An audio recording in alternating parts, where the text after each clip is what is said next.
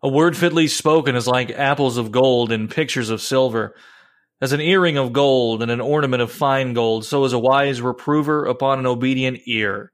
As the cold of snow in the time of harvest, so is a faithful messenger to them that send him. For he refresheth the soul of his masters.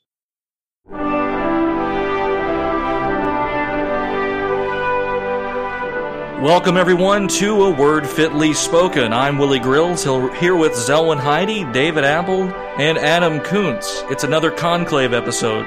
Conclave 2, Word Fitly Boogaloo here, where we answer you, the people, we answer your questions. Now, we have a wide variety of questions, and we have a, as wide as we get here at Word Fitly, a wide variety of guests, so we think you'll enjoy it. First things first, though, gentlemen, how's the weather?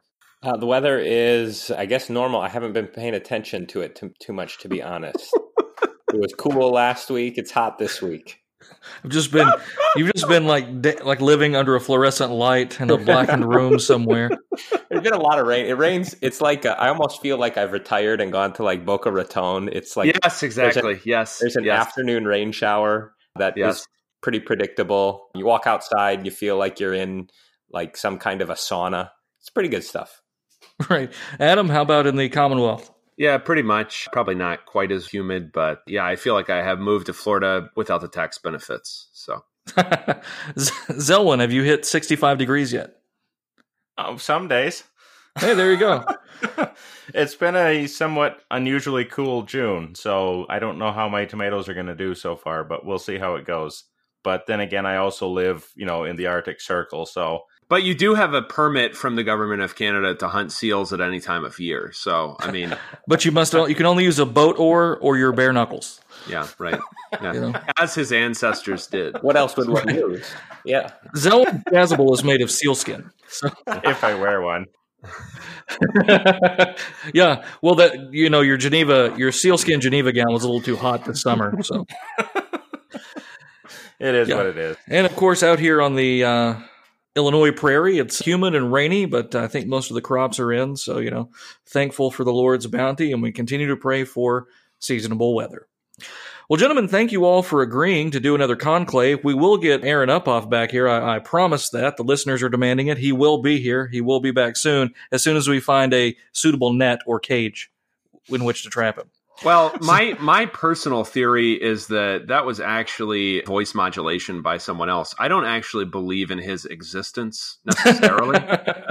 yeah, I, I, I have not been provided with any sure evidences of his existence, so that's that's where I'm at on that question. Aaron is a stock account. Seems legit. I'm going with it.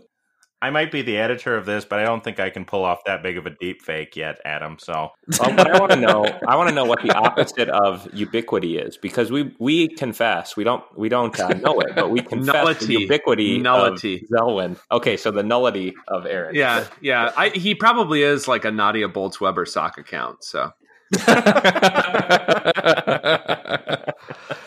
Well, all right, gentlemen. Speaking of Nadia Bolz-Weber, here's our first question from the listeners beards. Now. if you if you can't grow one, you shouldn't be ordained. Boom. Oh, now, right there. Although they can do a lot of things to chemistry today, so we got to take it a little further. So, a, a, listener wants to know about beards. Ought we to have them? Is it adiaphora for the New Testament church? What do you think? Ought men have beards?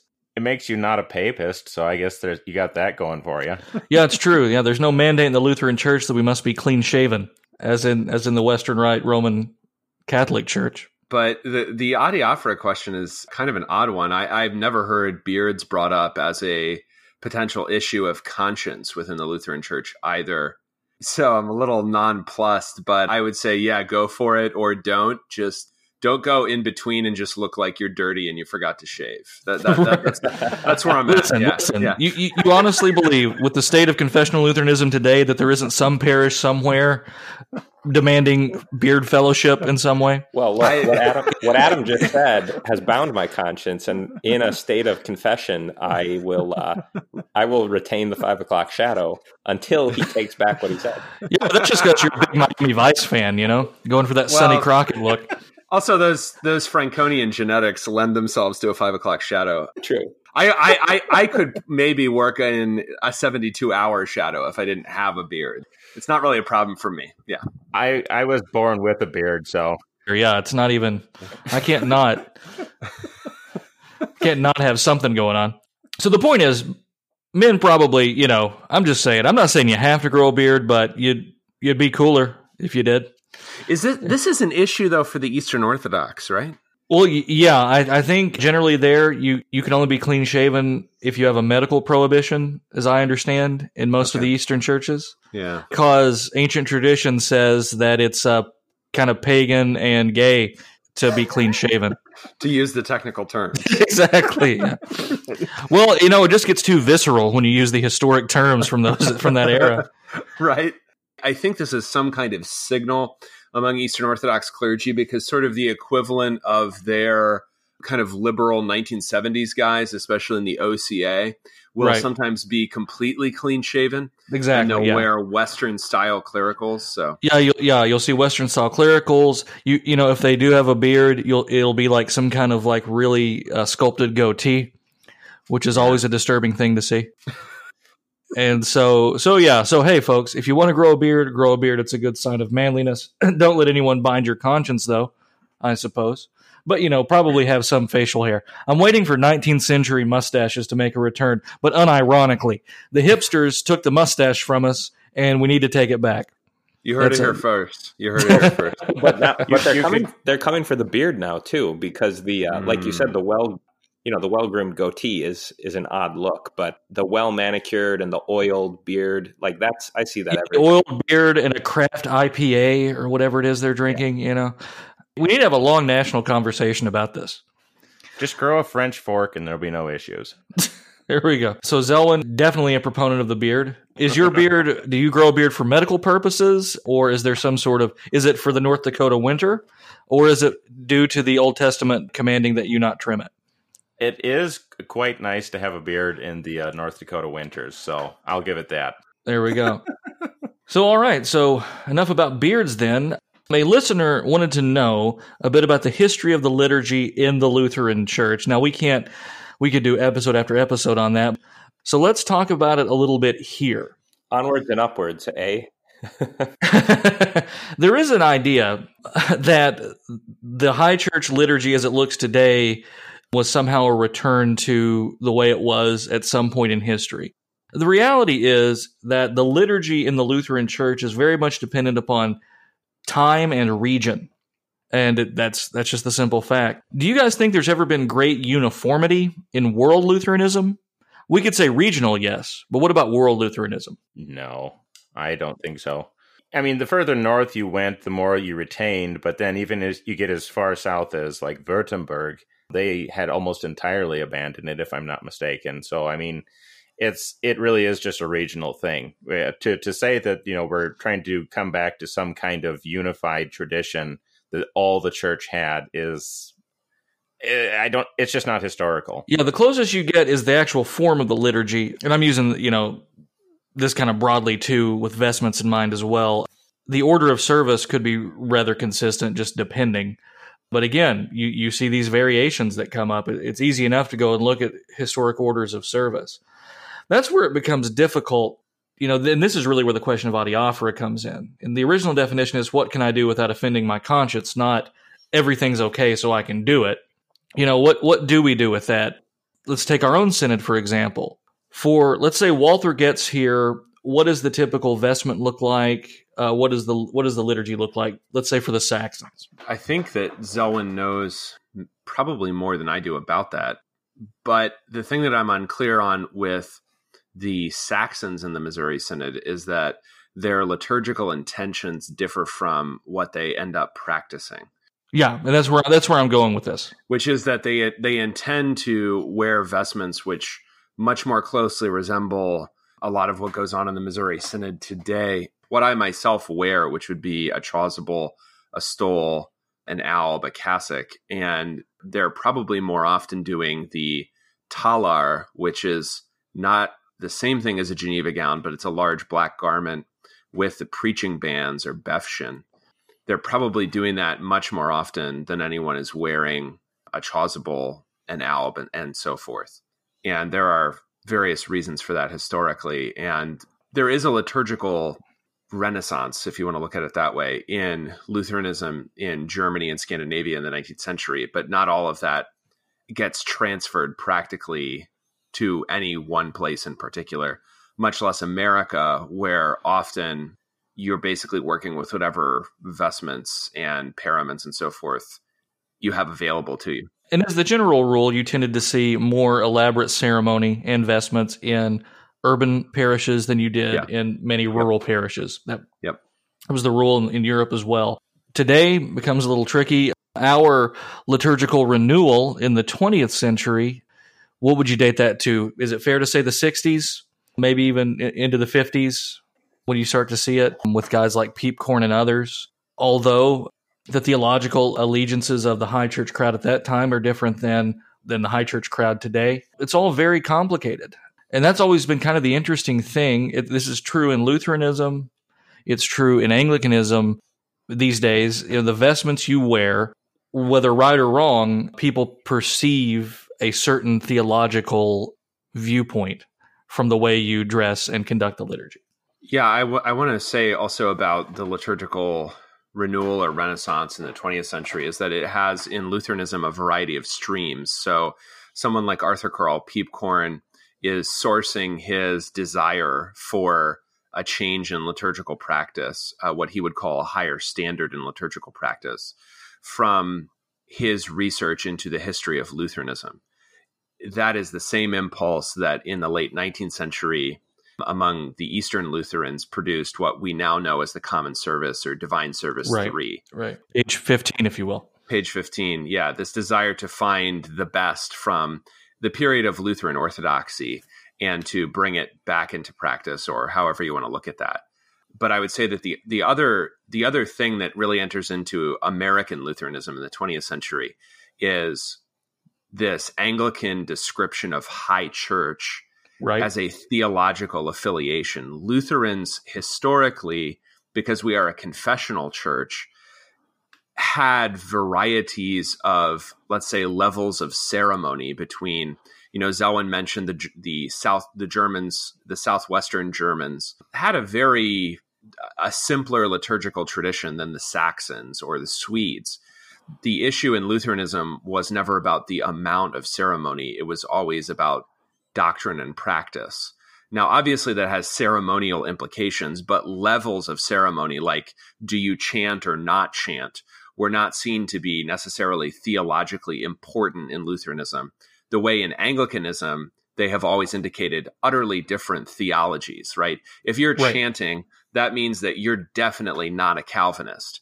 If you're not chanting, and if you're wearing like a minimum of vestments, that means that you're definitely not an Arminian in Anglicanism. High church should not indicate anything theologically in Lutheranism, although at this point Probably it practically it does. Yeah. Right. Right. Right. And I think it's been that way since the 20th century renewal. I mean, yep. frankly, that's that's when it happens. I you didn't see guys warring so much over this in the 19th century, even though you would have rather stark differences investments, and things like that. Yes. Um, I'm sure somebody will write in with an exception to that, but you know, in general, that's the way it is. Couldn't you argue though that like with the page 15 and stuff like that and trying to come back to some sort of purer stream aren't they cobbling together of, uh, from a variety of sources something that is, they think is kind of representative of them all?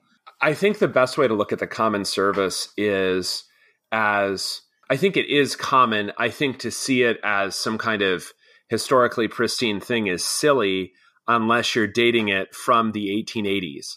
Right. It truly is theologically Lutheran, but heavily, heavily, heavily influenced in its language by Anglicanism. Yeah, I mean, we, we have a debt to common prayer. I mean, even even not just the the common service, but even some of the prayers that we use and the collects right. and everything. Right. So, as is any any English speaking form of Protestant Christianity is going to be influenced by the Book of Common Prayer. I mean, our our marriage service is largely taken from it. So, right. And it's it, what's interesting about the common service is that it's produced between the faculties of Gettysburg and Philadelphia, which at that time are different church bodies, But when the English Synod produces a hymnal before joining the Missouri Synod and becoming the English district, they just pick up the common service and run with it. So it is probably the most widespread thing in American Lutheranism, but I think it's most helpful to see the common service as a common liturgical heritage of American Lutherans broadly rather than as a continuous product of Lutheranism from Reformation times onward, however much resemblance it may bear to European liturgies. That shouldn't be a black pill. I mean, that does mean it's kind of uniquely ours. Yeah, yeah, yeah. That's fine. Yeah. So, one last question that should get us up to the break. One of the questions is about CFW Walther on the duties of the church, but let's pack that a little bit more broadly. What do you see as the duties of a church in general, in a succinct way? What what should a church be doing? What has the Lord called us to do? Well, you can look in the book of Acts, and you can get the at the very end of Acts chapter two. You have the are there four things listed there? The first disciples devoted themselves to the apostles' teaching. So obviously the the preservation of apostolic teaching and preaching is first and foremost. Then what comes next to the fellowship, which I, I believe is usually, I guess there's some discrepancy as to what that means, but I what I've always taken it to be is the common offering, the common charity that's going on in the church, which is described after Acts 2, verse 42. Then you have the breaking of the bread, the Lord's Supper, and then finally the, what's the last one? The prayers. So worship. I mean, if you if you have those four components, I think that that's probably as succinct in the New Testament as you're going to get. Preaching, caring for one another, mercy and charity, the sacramental life of the church, and common worship. There we go. So that's what the church does. She goes out, you know, that's actually internal, but well, she goes out and she preaches and she teaches. Yeah, she does the things that the Lord commands. So the church is about gathering around the word and sacrament, receiving the forgiveness of sins, you know, even fellowship, we could say. Do you think that the church should necessarily be evangelistic? That's a no from me.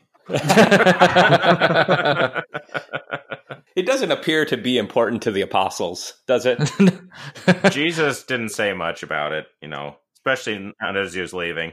Listen, go ye is speaking in the way of the law, gents. So you know we don't really want to. we don't really want to. You know, he didn't really mean for us to do that. That's a bad translation, Will. You're working with a bad translation. That's right. I need to need to brush up on my Greek. Then I would really see that Jesus only told us to go into all the world, so that we would feel bad about not going into all the world. Like what I'm saying with referencing the Acts passage, like that's that's very succinct, and there's obviously going to be broader things that are going to come out of that.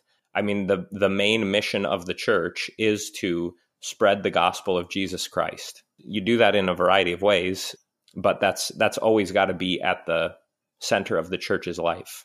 Very good. All right, folks, we have to take a quick break. We'll be right back with more Word Fitly.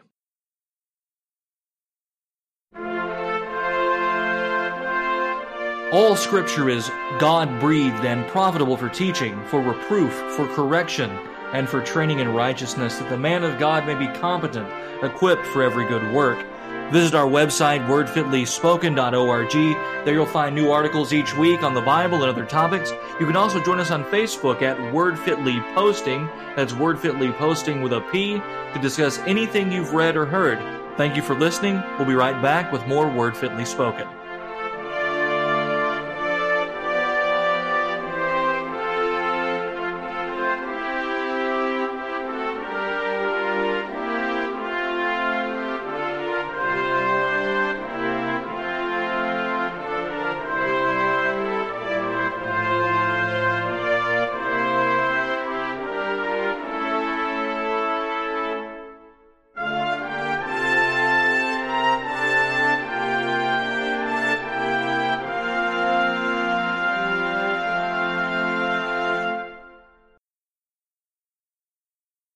Welcome back. You are listening to A Word Fitly Spoken. Willie Grills, Zelwyn Heide, Adam Koontz, David Appold, talking about anything and everything here on the second conclave. A lot of good stuff in the first segment. And right out of the gate, another good and interesting question about prohibition. How did the Lutherans view American prohibition? Is alcohol consumption essential to the Lutheran faith? And how can one live as a Lutheran without drinking? Let's tackle those one by one. Gentlemen, what was the Lutheran response at the time of the Prohibition? It depends on which Lutherans you're talking about. If you're talking about the Lutheran Church Missouri Synod, which had a massive proportion of 19th century German immigrants in cities, which is really the source of the American brewing industry in the 1920s, the Missouri Synod was called and did not deny that it was the wettest denomination in America because even the Roman Catholics had some kind of minor prohibition faction within them that thought that prohibition was a good idea legally. The Missouri Synod did not. The Missouri Synod was also fairly uniformly democratic in the 1920s, which people would need to know a little bit about the part the history of the political parties in America, but we uh, the Missouri Synod was decidedly anti-prohibition. Other American Lutherans were divided on the political importance of the question or the political wisdom of prohibition. Lutherans obviously theologically have no objection to the moderate consumption of alcohol. Drunkenness is a sin. Consumption of alcohol per se is not a sin, but it is possible to be a Lutheran without consuming alcohol straightforwardly. and this is a question going to any of you. Do you ever feel a little bit uncomfortable with this kind of reveling in in like alcohol and tobacco and other things? Not that they're sins to partake of them, but my question really is if a Lutheran smokes a cigar or has a whiskey and doesn't take a picture of it and distribute it to social media, did it actually happen? yeah, well that that's kind of the interesting Zen question I think about social media, and maybe a question too deep for myself. But I, I would say that consumption of different kinds of alcohol or or tobacco or whatever is I, I, think that people really need to understand that this is kind of a cultural peculiarity. It's not like this in every place and time. And so to be like, well, this is what Lutherans do is sort of like saying, well, all Lutherans love beer and brats, you know, and it's it, it's just kind of a it's kind of a strange thing to say if you're trying to reach people who are not descended from 19th century German immigrants.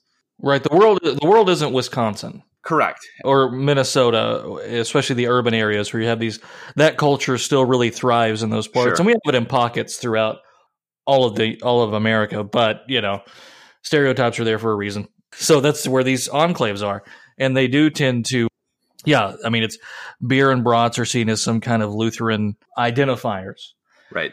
So I, there probably is some pressure to drink and to smoke and to do things like that. Again, it, it's fine, but don't think your orthodoxy is in question if you decide not to drink because you know drinking and smoking two separate things. But and we're just focusing on the drinking. Drinking can quickly lead to excess.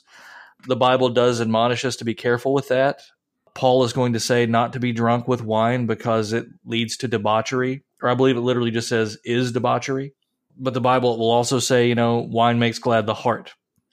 Right. Again, yeah. it comes back to this idea of avoiding drunkenness, and that sounds easy enough, but light drinking can quickly lead to inebriation if we're not careful.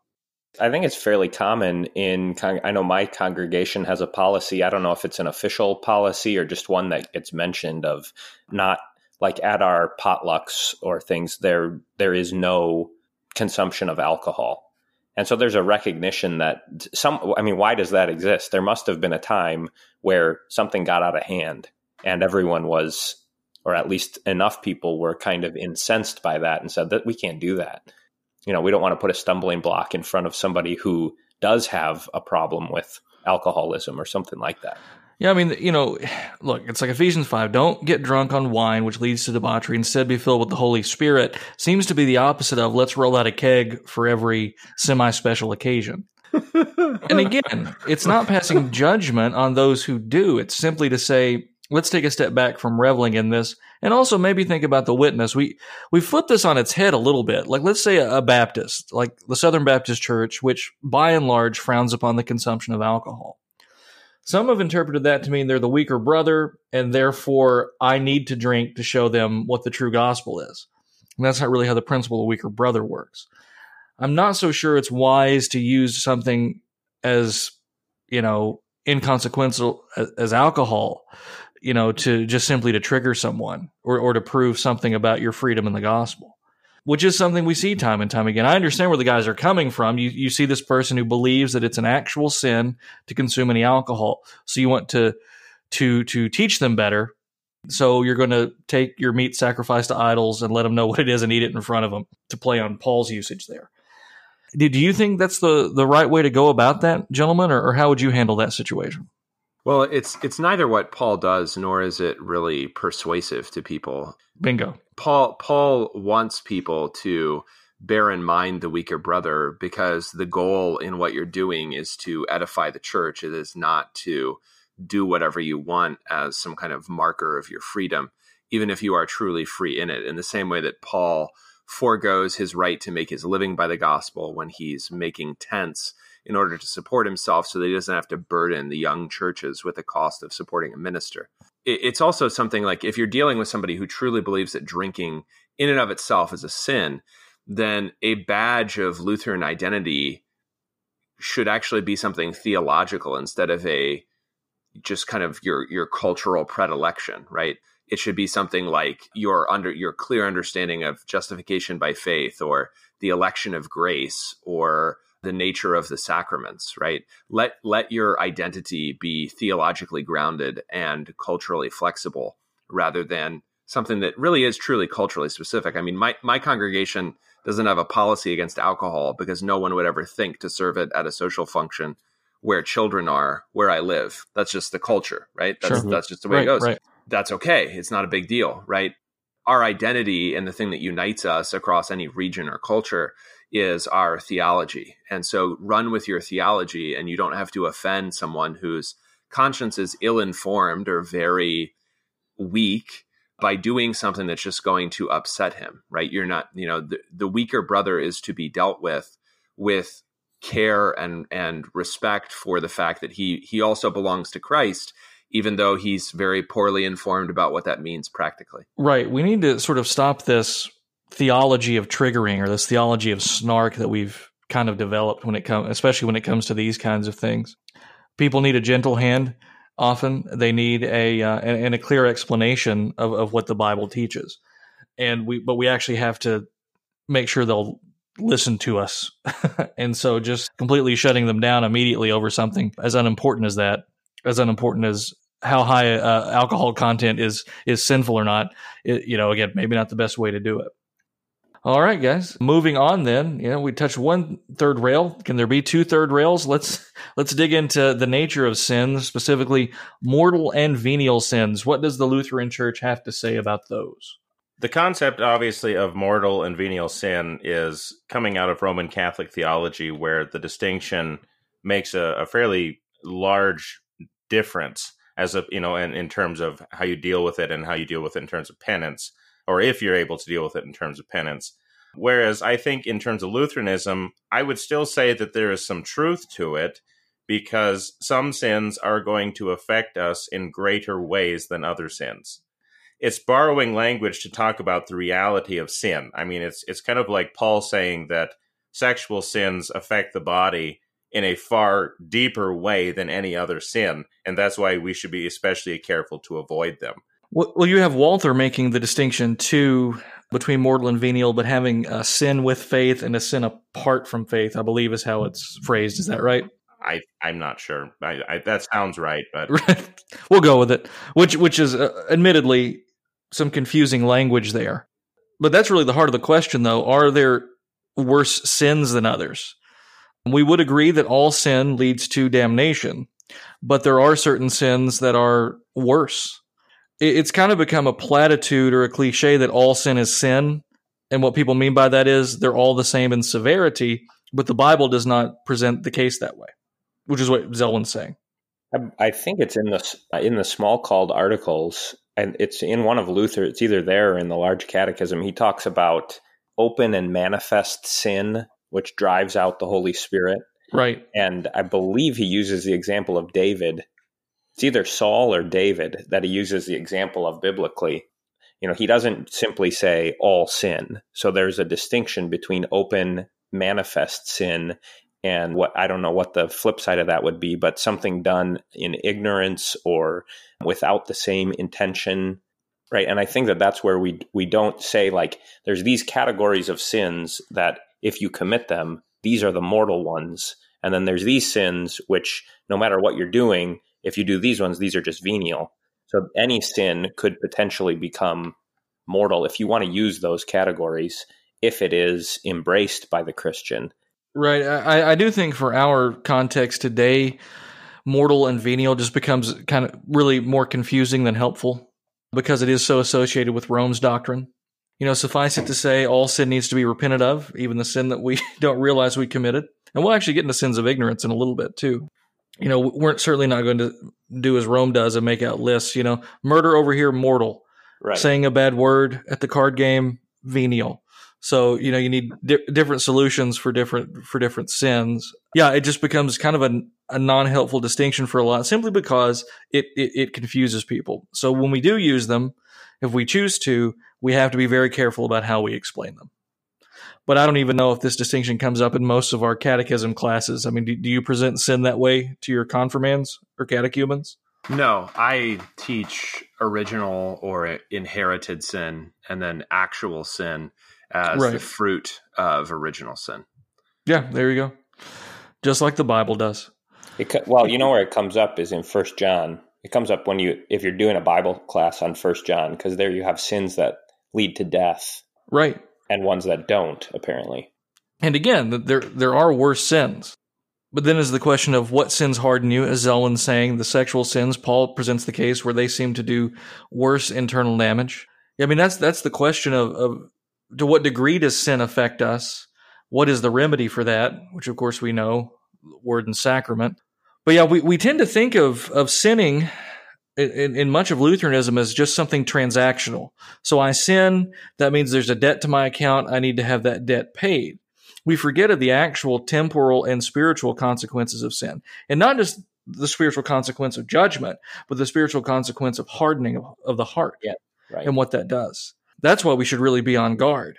So much of our discussion, as I said, just revolves around only the transactional notion. And we, we, we lose out on a full orbed spirituality that way. That the sins you commit do take a toll on you spiritually and oftentimes physically. That's reason enough to avoid them. Never mind the fact that it's sinning against Almighty God.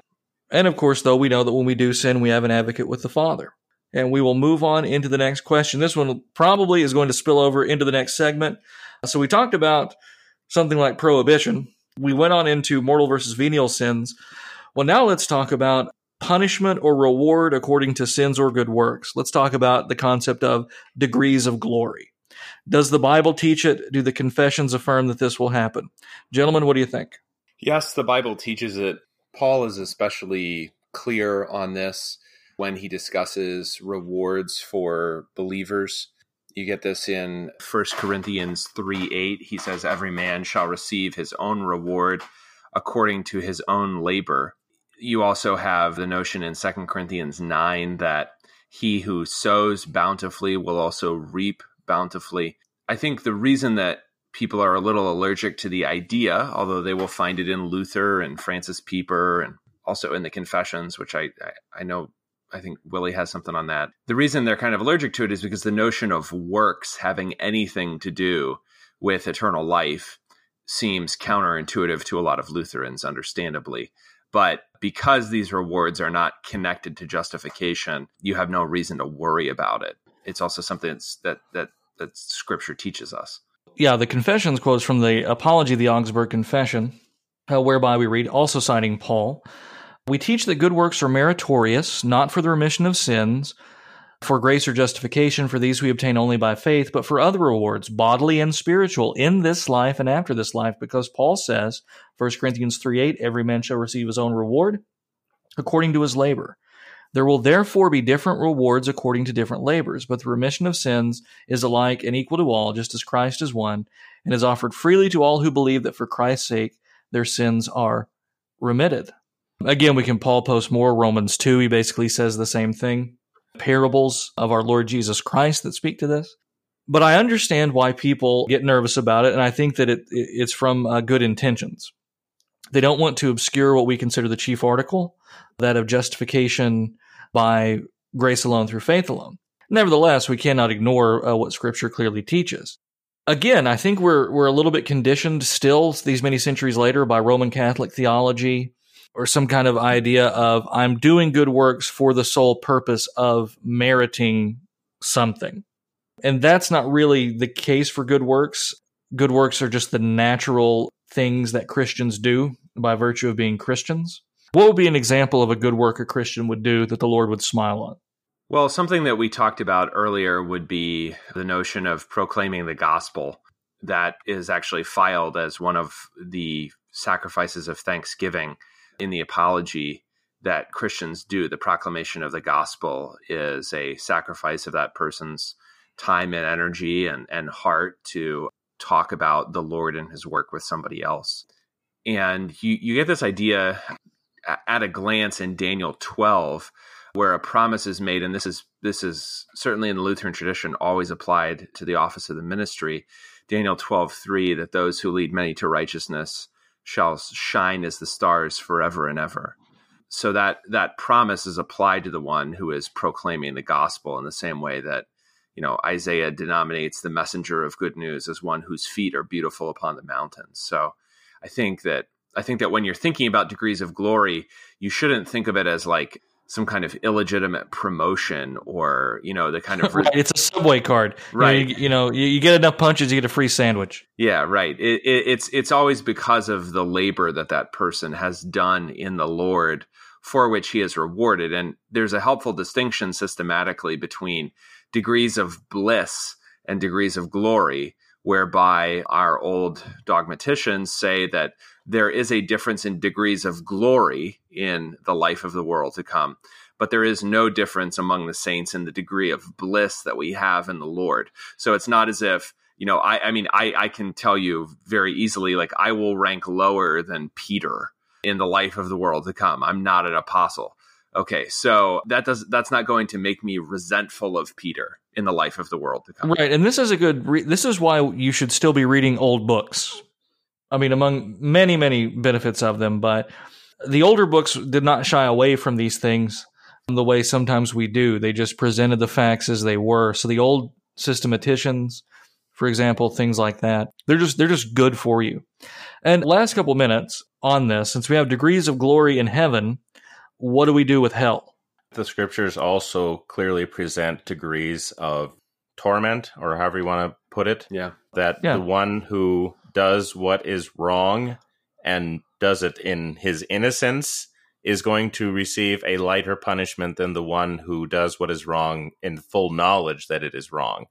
So the the one who sins against the law, knowing the law, becomes guilty, guiltier than the one who never knew the law and yet was still guilty before the law, which is, of course is Romans language. I think it's as clear as day. Well, very good. We got to take a quick break. We'll be right back with more Word Fitly.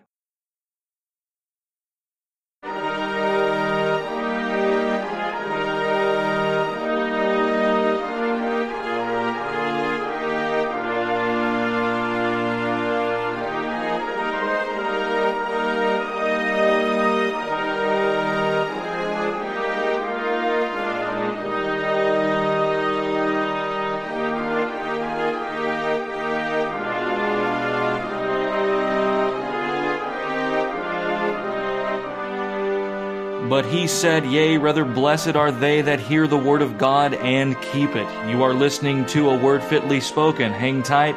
We'll be right back with more word fitly.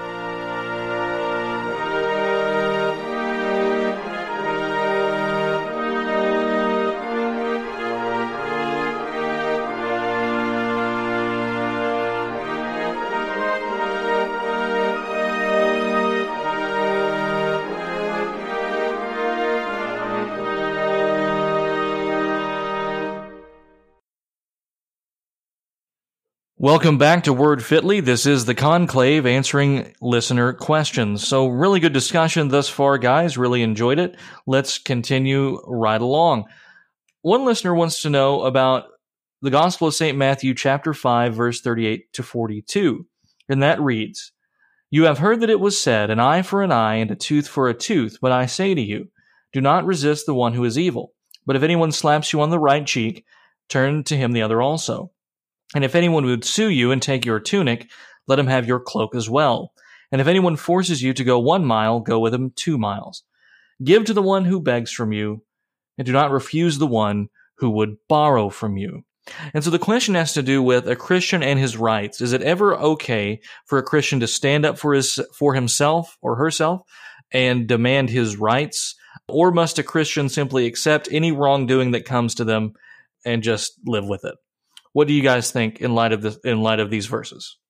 The issue with people standing up for themselves as far as that being a spiritual danger is that one's own sense of righteousness is very easily conflated with one's anger, bitterness, resentment, rage, such that it's very, very difficult, if not impossible, to tell the difference between your rage and what is actually the case or should be done.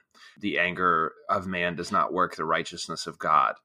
So something what Jesus is warning against is a reactive position in the world which would require you in every given circumstance to react uh, in a vengeful manner when you are injured or wounded or stolen from whatever the case may be and thereby he's opening up the full extent of the spiritual sense of the fifth commandment by explaining what it means truly to care for somebody, especially someone who has hurt you.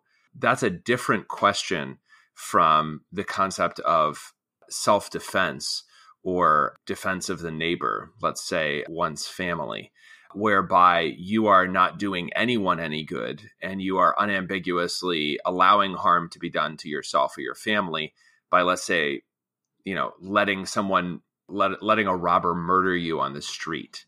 That's not going to do anybody any good if you refuse to fight him off. Right. Well, you're actually breaking the commandment, thou shalt not kill in that way. You're, you're denying you're right. the positive implications there. You are to protect life. And especially in the case of a father who has a, a family to protect, it is your, it is your duty to do that. I don't think the Lord's going to smile on you for just ignoring them. The same way as if you're considered a bad father if you don't support and feed your family what kind of a father wouldn't do what was necessary to protect his brood? Now you might fail at it, but at least you tried. It's it's a greater tragedy to not even attempt a defense. So so you're coming out against John Piper, is that what you're saying, Willie? Well, I don't want to get the desiring God lawyers after us. No, yeah. no, no, yeah. So John Piper makes this statement of paraphrasing, if someone broke into your house to harm your family, what would you do? And he basically says, I, I don't know. Well, John, if your answer is anything other than I would do whatever was necessary to protect the family that God has given me, the wife and children that in his providence he has given me to love and to care for, then I think you need to revisit your exegesis, frankly. I understand the, the purely pacifistic position, but at the same time, I do think it's an error. That's not to say that, that you put on a two sizes too small tap out t shirt and carry around your Taran tactical or open carry your Taran tactical Glock around, uh, just just looking looking to use it, or you watch Death Wish fifty times and want to recreate it. That's not the idea here. But a Christian man is prepared, and any man ought to be prepared to some degree for a would be attacker, uh, whatever that looks like, if only for this reason that God has made you a protector of your family and so you should you should be mindful of that. Again, I'm not saying I'm not saying go buy a you know a Sig MPX and leave it by the door necessarily, or even a baseball bat or something like that. But just the general principle of being willing to defend these good things that God has made you a steward of. Well, I mean, I think that that, that gets kind of right to the. I think one of the root issues with a misunderstanding of these verses is that comes in when you when you view yourself as being just this pure isolated individual which if that were the case then you could presumably turn the other cheek in every yeah. situation but that's not the reality of of how God has created us and and so you know you're bringing up the position of fatherhood or you can even sometimes see this like with well I, I don't like the way that people in political office deal with other deal with one another. Well, sometimes you have to be aggressive in those offices, and I, and I don't think that it's just flat out sinful. You know, you're not violating Matthew five thirty eight. I mean, you might you might be overly angry or rude, but it's not wrong to defend yourself or to defend those who God has put you in position to defend. Yeah, now the legal question becomes tricky. I don't mean the like standard ground laws, but literally the question of lawsuits and things like that in general. Jesus says if someone would sue you and take your tunic to give him your cloak as well, we do live in an overly litigious society, but the New Testament certainly has something to say about Christians and lawsuits, specifically Christians and other Christians. What what does the Bible say about that? It's a loss. You've already lost. That's the First Corinthians six passage. Is that if you can't, if you haven't figured out how to figure these things out amongst yourselves, that's already counted as a loss to you. Don't you know that you will judge the angels? Right now, do you think that that means that a Christian can never sue another Christian? Because this is this is how the question's framed. Can a Christian fight for their rights, whatever that looks like? And a lawsuit would typically be that way. I believe I've been wronged. I'm going after what's mine, but it was a fellow Christian who harmed me. In light of Paul's admonishments, what can a Christian how can a Christian understand those verses and what should they do? I think that I think that you should avoid any kind of legal proceedings and that it should be pursued in and through the church. Like, I don't think it's wrong for you to say, look, I'm owed this or, you know, this person has wronged me. But that, especially if it's between two Christians, then that is handled in the church through the, you know, the various ways that the church has set up to handle these things. I, I think in default of a judicial process, which some church bodies don't don't have that, and our own church bodies judicial process is not really designed to be, strictly speaking, judicial anymore. Everything is handled as an interpersonal difference in dispute resolution. I, I think that it's somewhat similar to a question about divorce. Should two Christians get a divorce from one another? Well, the the problem is that one of those people simply is not the Christian, and that would be the person who in the divorce is the guilty party, or the person who in the lawsuit is wronging the person and is utterly unrepentant about it. So I can see redress to courts in the sense that court actually has the power of equity to enforce judgments and punishments on the offending party which the church doesn't possess i mean we can't we can't seize people's assets and in that case then at least the innocent party may have some means of redress the other person would have to be dealt with by the church in terms, I think, of excommunication. But I think it is very similar to the case of a of a divorce where they may both claim to be Christians, but by the nature of the case, one of them cannot be. So it's a question of being wise as serpents and innocent as doves, using our reason here when we come into these things. I'm not falling, say, into the Mennonite error of just accepting you know any any harm that comes your way but at the same time again you're not just looking you're not a billboard lawyer you know or something like that just looking for a case to to make and not just asserting rights when there aren't rights so and I, I suppose that would be a, helpful discussion for another time is there a difference between god-given rights and state sanctioned rights and what do we do with that but maybe the next conclave will tackle that one so the next question, and again, if we don't get to it this episode, maybe we'll get to your all the questions in, in future episodes. So be sure to keep tuning in. So this next question has to do with sinning against conscience and sinning in ignorance. So it's really a few questions. When does a pastor know to preach against certain sins? Is it okay to hold off on preaching against certain things? Or is refusing to preach against certain sins just an excuse to gloss it over? And if you never address certain sins, is that reducing the severity of sin or is it somehow indirectly condoning sin? So let's let's take a look at that. When do you know to preach against certain sins? And do you think it's ever wise to wait? Or let's even let's not even say preaching against, but but confront them. Maybe you know, maybe you're not preaching from a pulpit, maybe you're preaching directly one on one to someone in counseling or a private meeting. When do you know to actually confront these things. Ponderous, isn't it? Well, it's not it's not an easy question no matter how you slice it. I mean because you're dealing with the the reality of sin in, and maybe there are times in which prudence would demand that I, you know, put off talking about this at least for a time. if we're using that as an excuse to say, well, I'll get to it later, but I never get around to actually talking about it, that is also a problem. But a, a zeal without knowledge might lead us to actually speak too harshly. I don't I don't know how to put it. In in our zeal to set everything right, we may actually end up causing more harm than good. You know what I mean? But that's but then again, you don't want to use that as an excuse for ne- for not talking about it. It's just where where does wisdom come into this? In and is it well, I don't know. What do you guys think? Is it wise to wait at least for a time? I think it just entirely depends on the person you're talking to or the congregation you're dealing with.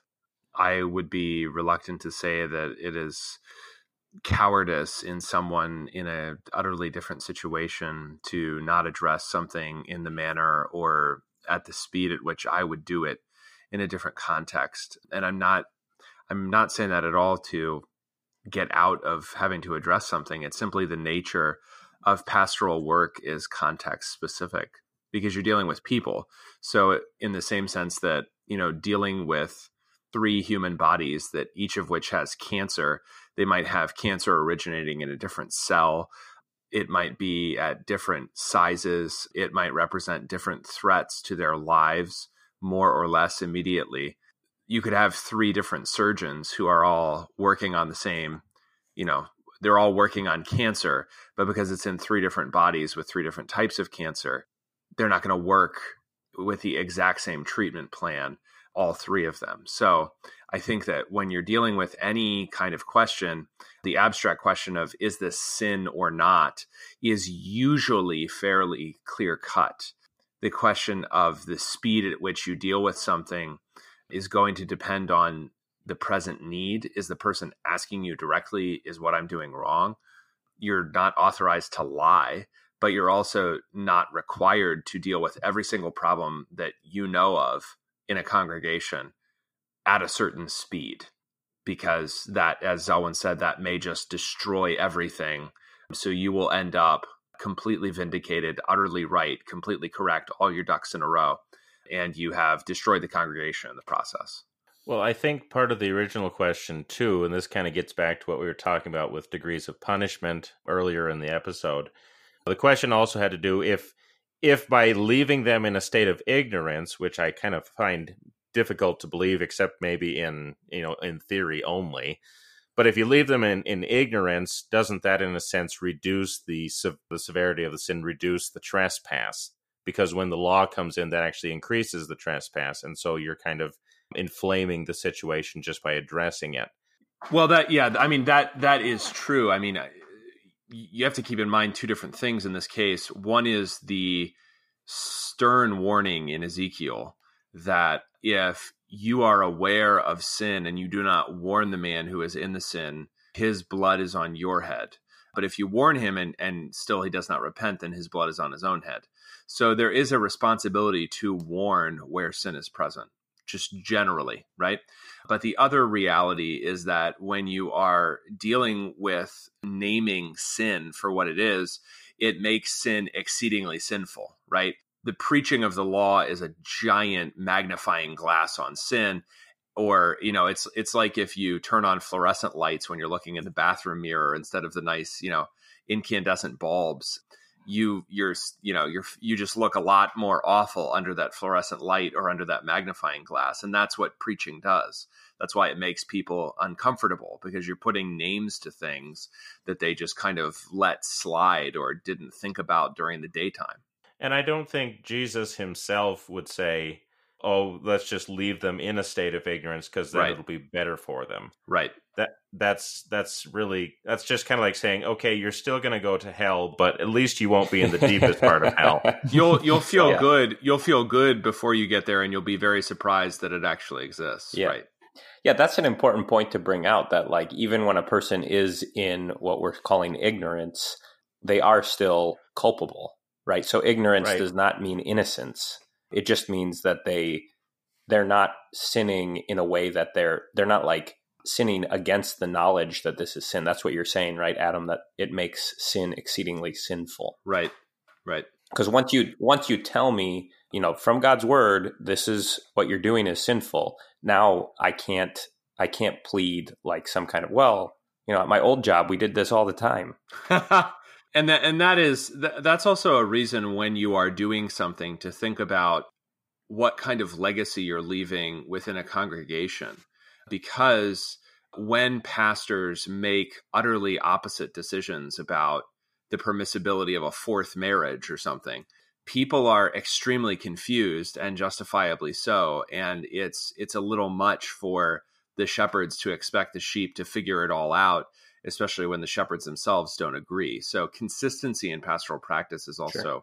really important in this case because it makes everyone's job that much harder when you know let's say uh, your predecessor simply just let people do whatever they wanted for the sake of getting along socially in the congregation that that never ends well because it's not it's not like sins just evaporate when one pastor you know lets that fourth marriage go ahead and then he's gone and then suddenly the next guy is stuck with dealing with all the massive massive and predictable fallout of somebody's fourth marriage you know and not not Abraham Calov fourth marriage where you know he just had all these wives die right most American fourth marriages have three divorces before, uh, preceding them. So just because you're letting something slide doesn't mean that you're not going to have to deal with it in the future or someone else won't have to deal with it in the future.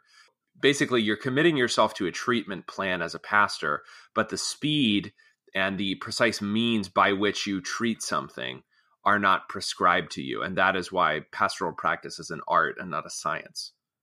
Very good. Well, guys, thank you very much for coming on and doing another conclave with us. Always enjoy you, the listeners, as well. And any question you, that you happen to have for the next one we do, go ahead and start sending them in to us. You know how to reach us. Thanks for thanks for coming on. Always a pleasure to have you guys. This has been a Word Fitly Spoken. If you like what you heard and want to know more, check us out, wordfitlyspoken.org, facebook.com slash wordfitly, or Twitter at wordfitly. On behalf of the entire WFS crew, God love you and God bless.